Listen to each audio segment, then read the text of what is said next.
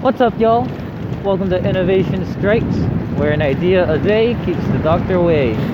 My name is Francisco, and I've got a, a slight idea for y'all. It's actually something I've mentioned a lot of and at the beginning of this podcast, what was the first about 20 episodes of this whole podcast. Um, funny enough, I had written about it about over over three three years ago. It was um, it was in my idea notes, and it was a slightly different version, but at the end of the day, it was the exact same technology. And so, what I wrote down about three years ago was an electronic waiting service for waiters and waitresses to use when they're taking someone's order at a restaurant instead of writing it down on a notepad and then transferring it to a computer somewhere else if they just have a portable electronic device that has an app that directly connects to that computer or system or whatnot then they could automatically send the orders while they're listening to them instead of having a two a two-step process. So instead of listening, writing, then inputting, they're listening and inputting, which is much more efficient. And so I thought about that over three years ago, and it's really funny that I ended up developing that exact same software very recently it's actually it's not something I've thought of a lot, but it's uh, you know the, the fact that, that I've thought about this so so long ago, and now it finally came to fruition. It's so funny, but I wait the difference between the system that I just described and the and the system that I actually developed over the summer was that the system I developed was meant for the consumer.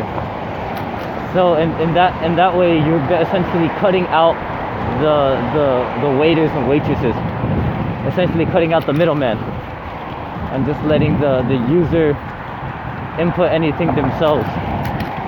Lack of judgment, lack of like time wasting.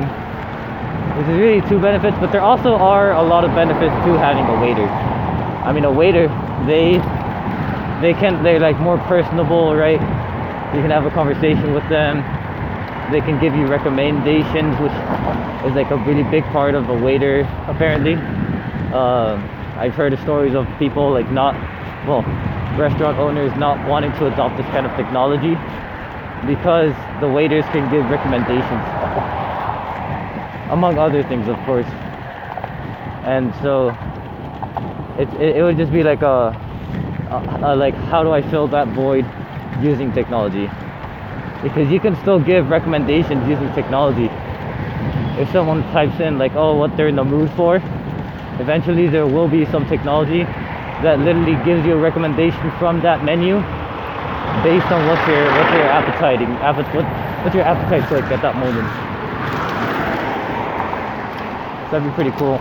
But yeah, I mean that's that's my idea that I wrote three years ago and ended up developing six months ago pretty grateful for that, honestly. It was a really fun experience doing so. And it's cool to see like one of your ideas come to life.